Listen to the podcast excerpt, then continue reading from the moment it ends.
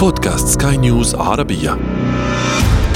شريط سينما. شريط تتابعون في هذه الحلقة. Marilyn and the truth. It's like going into the lion's den. بال 2016 لما حكى عن The Crown أنا كنت بتوقع إنه يمكن يكون مجرد يمكن نوع من مسلسل biography آخر عن العائلة الملكية ورح يكون فيه يمكن شوي منمق ومجمل. شريط سينما. Lights, camera, action.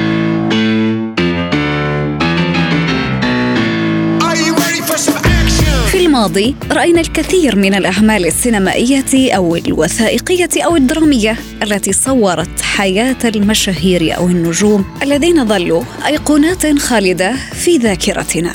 اليوم سنتحدث عن ثلة من هؤلاء. أنا ابتسام العكريمي وهذه حلقة جديدة من بودكاست شارة سينما على سكاي نيوز عربية. لا تفوتوا الأمر. How do you go about writing a life story? The true things rarely get into circulation. Usually the false things.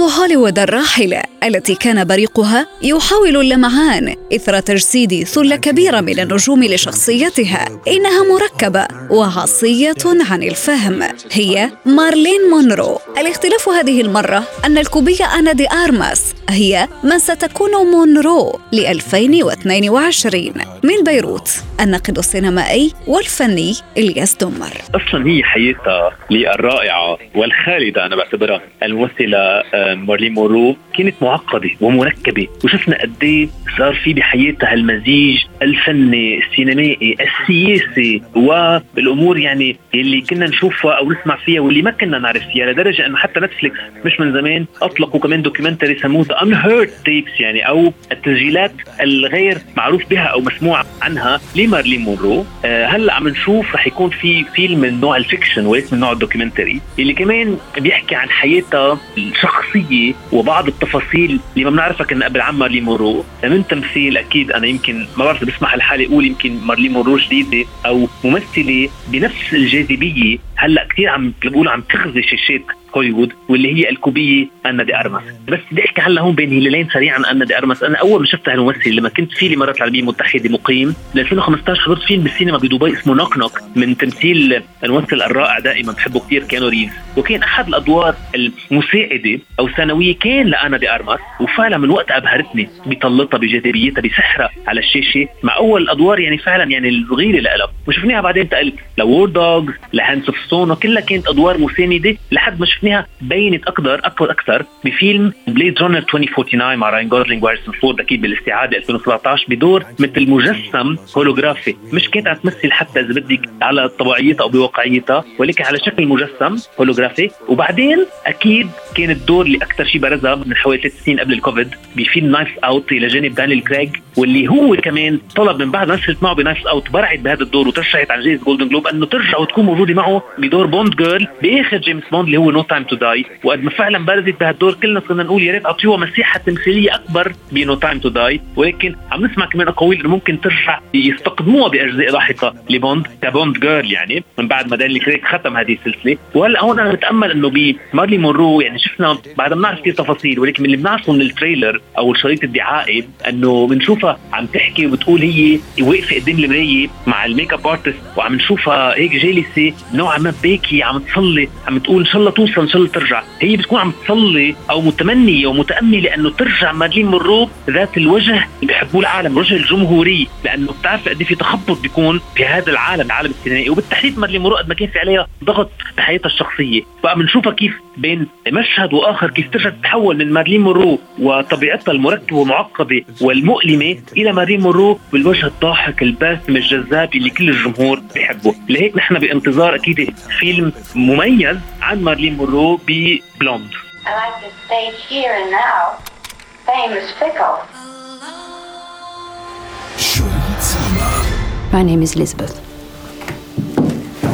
And long live Queen Elizabeth.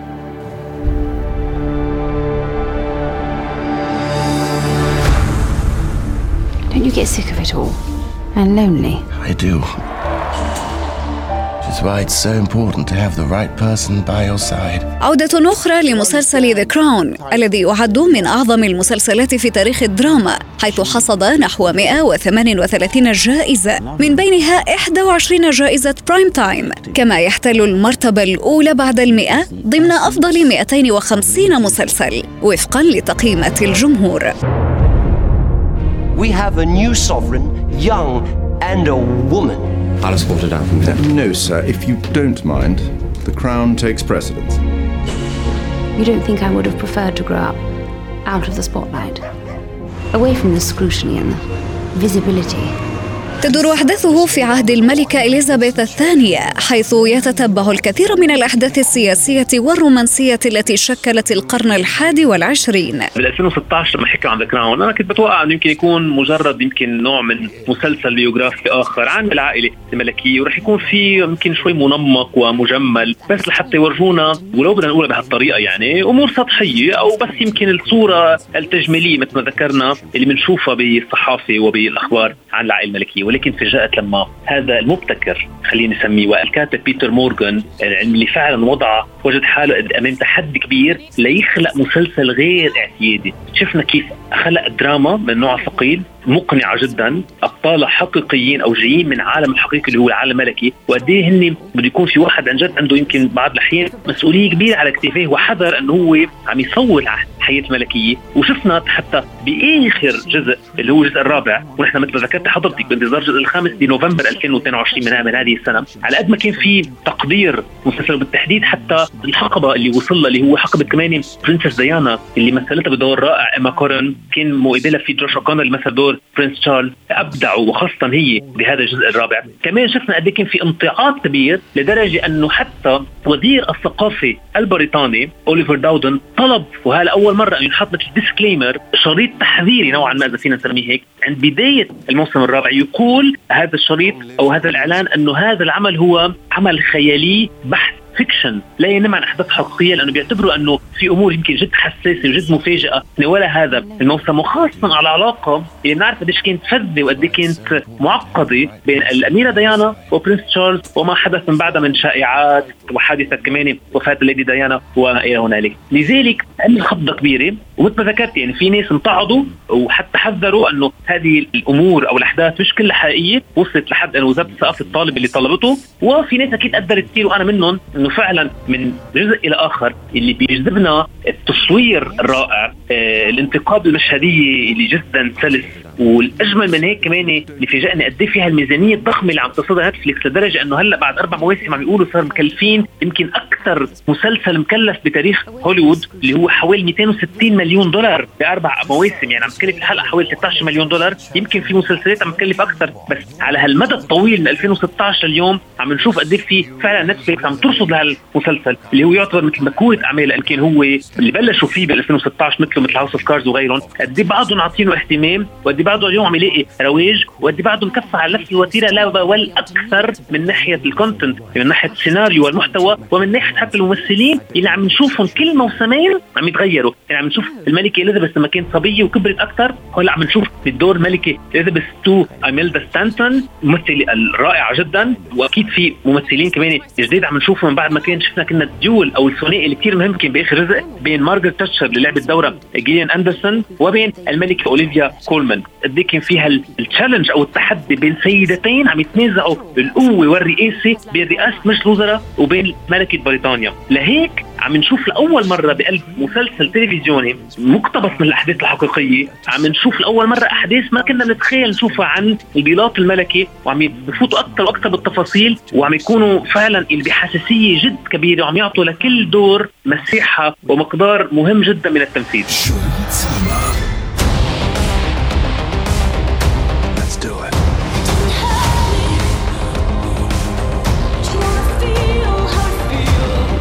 This terrible feeling. It might not work out for us this time.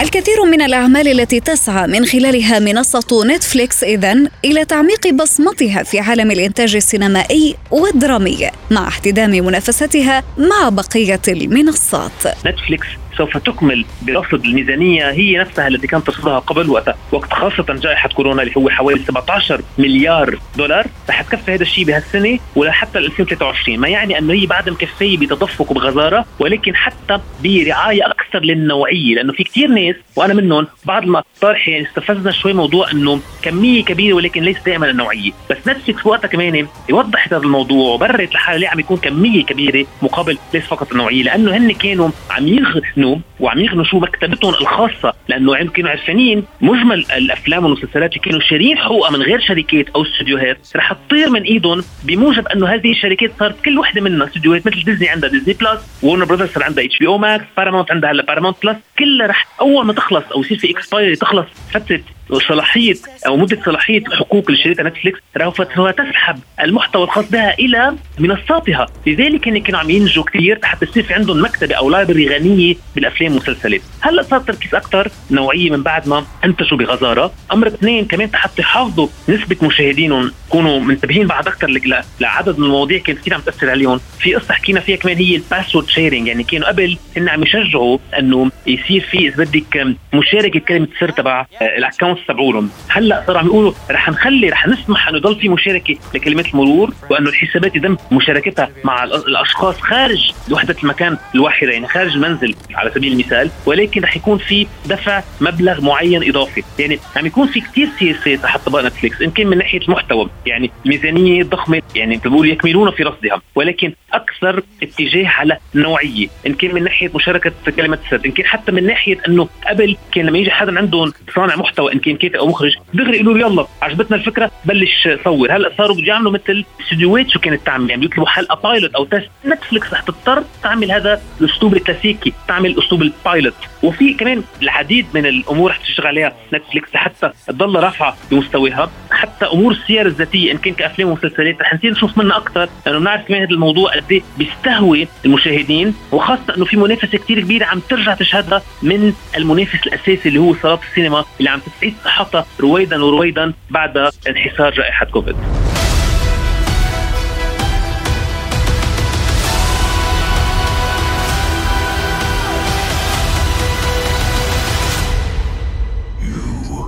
Have lost.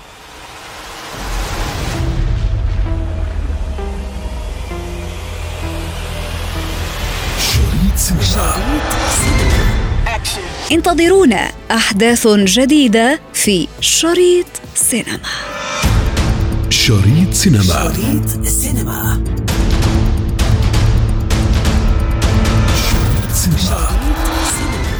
ختام حلقتنا من شريط سينما ضمن منصة بودكاست سكاي نيوز عربية. نذكركم بمتابعتنا والاستماع لنا عبر تحميل منصاتنا المختلفة من البودكاست التي تجدونها على Apple Store و Google Play كنت معكم في التقديم أنا ابتسام العكريمي ومن إخراج نويل بولس